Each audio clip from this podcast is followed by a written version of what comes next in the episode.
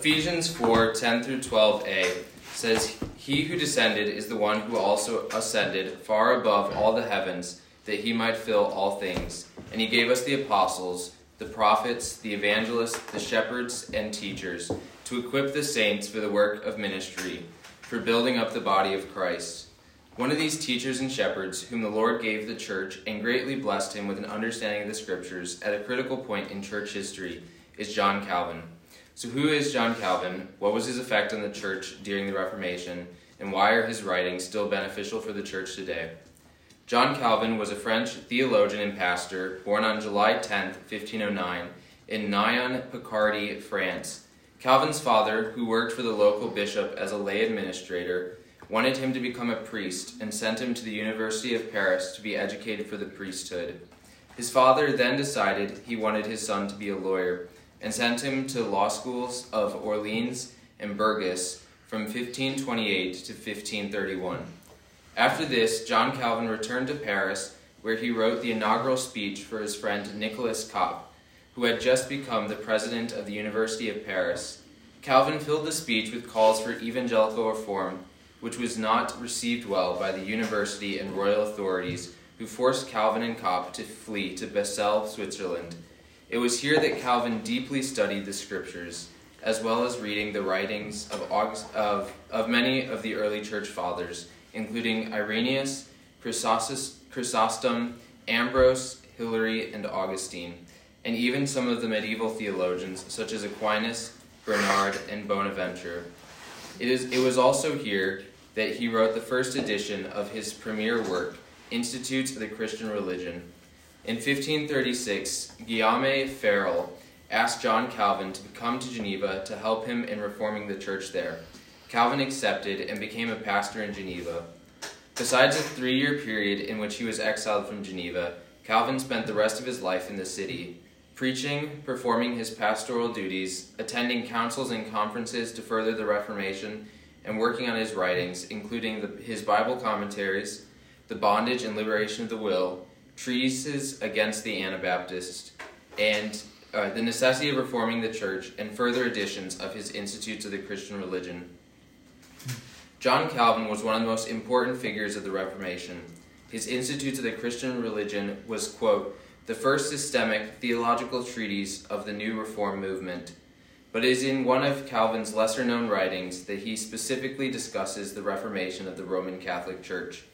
In Calvin's treatise, Quote, uh, in Calvin's treatise, The Necessity of Reforming the Church, Calvin states his primary disagreements with Rome as worship, salvation, sacraments, and church government.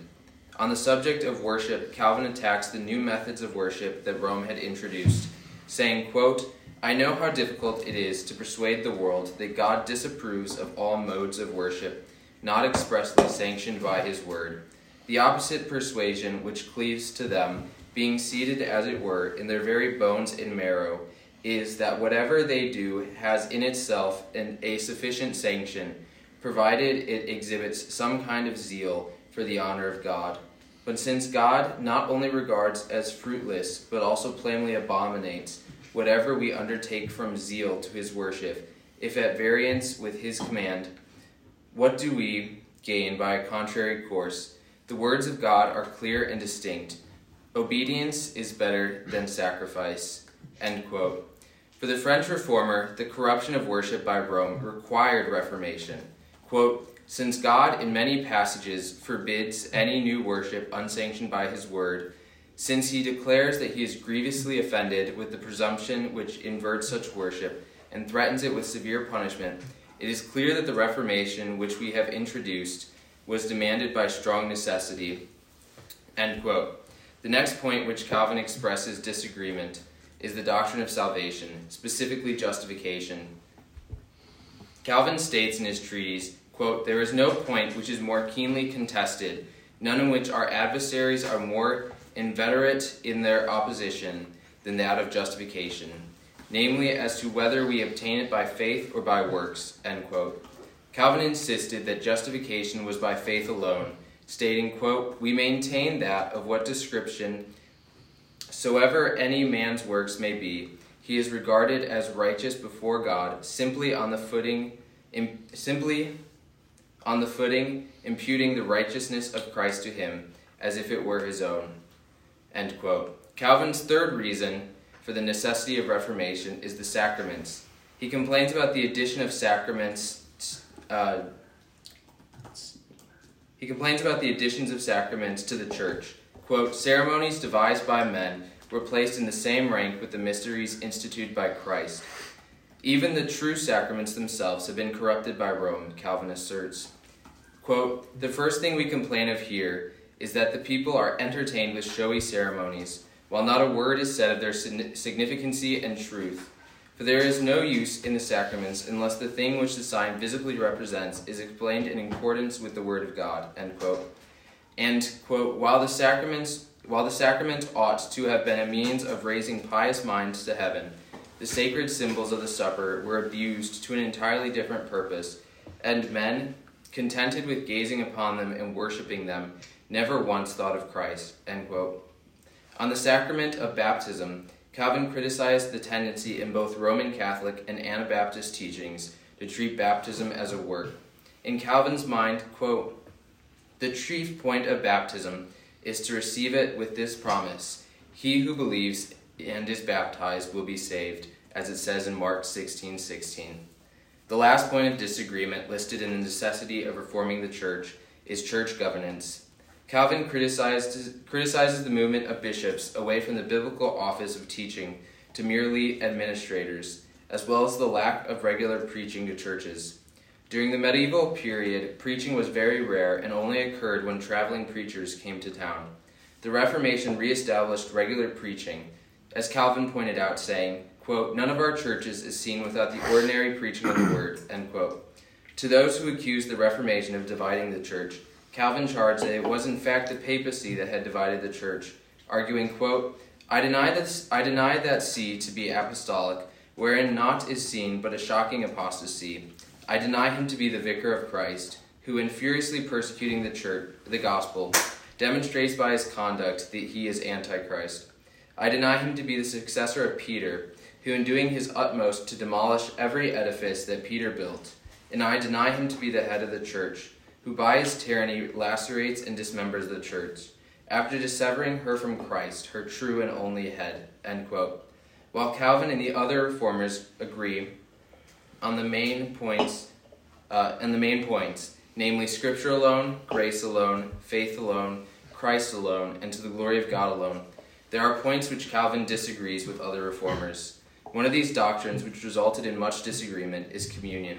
Lutheran, uh, Luther held that although the bread and wine did not become the body and blood of Christ, the body and blood of Christ was still physically joined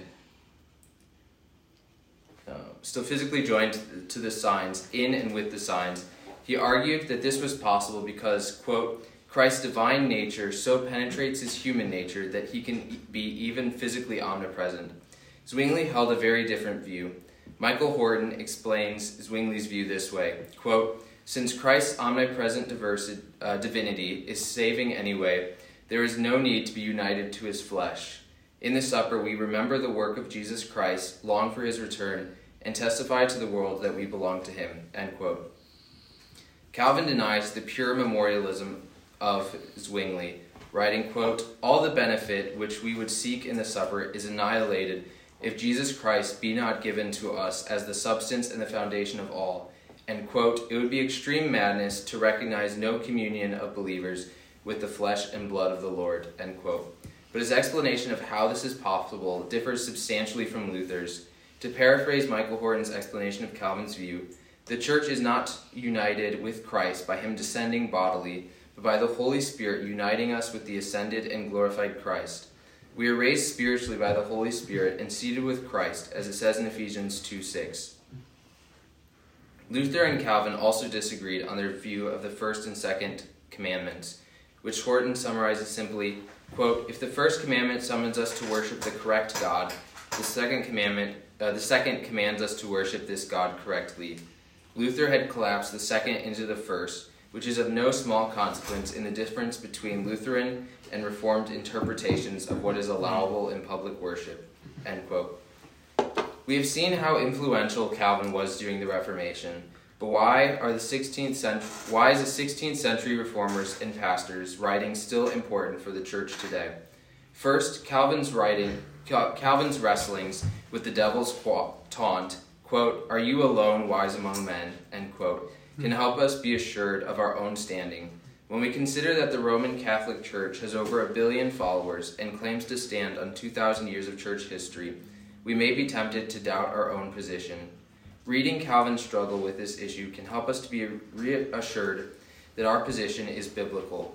Also, understanding Calvin's arguments for the biblicalness of the Reformation can arm us to continue reforming Roman Catholicism. Secondly, we can learn from Calvin's exegesis. exegesis. In our modern rationalistic post Enlightenment world, a lot is made of who the human authors of the Scripture were, what languages they knew, and what events in theology they were aware of, etc. But in Calvin's mind, Scripture fundamentally is, quote, not the word of the apostles, but of God Himself, not a voice born on earth, but one descended from heaven. Scripture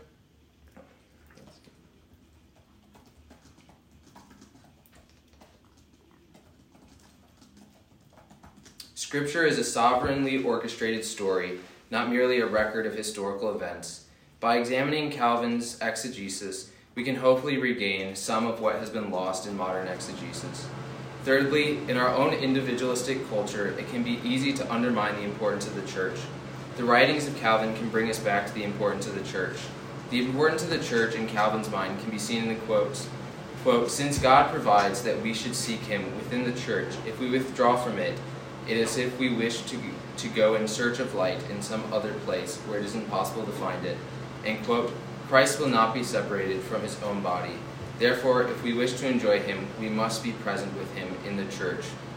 Calvin was by no means perfect, and his theology disagrees at some points with ours. But he was a very gifted man by God, who God used powerfully at a pivotal point in the church for the church's benefit, and that those and the benefits of his writing can still continue on to us today.